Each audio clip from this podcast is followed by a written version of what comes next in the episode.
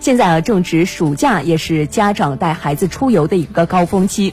暑假出门在外，这安全尤为重要，特别是孩子的安全，更是需要家长们格外注意。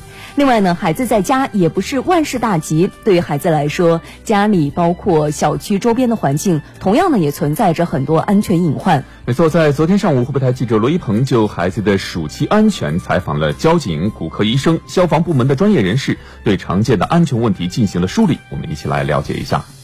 每年寒暑假，孩子的手脚关节被电动车轮子、跑步机履带、栏杆、手扶电梯夹伤的事故，在全国多地时有发生。虽然消防队员能够迅速赶到现场，通过破拆液压工具将孩子解救出来。但是痛苦的过程和对身体的伤害，给每一位家长敲响了警钟。武汉消防救援支队法制与社会消防工作处工程师叶松竹梅提醒：常见的儿童安全事故还有触电、易燃物品引发的火灾等。电源插座的那个孔洞也不要用手指去捅，因为小朋友的手都比较细小，很有可能伸进去了以后就会触电。建议家长们可以在有电的这个位置，哎，像电源插座这里贴上警告的标志。这些电器在充电的时候最好是不建议使用的，特别是玩游戏的时候，电器的负荷比较大，容易过热，是有火灾的一个危险性。暑假期间，一些家长经常会带孩子到游乐园玩耍，发生意外伤害的概率也会增加。武汉市第四医院小儿骨科主任李凡。每天我们医院儿童骨科门诊都会接收四十到五十个左右的孩子。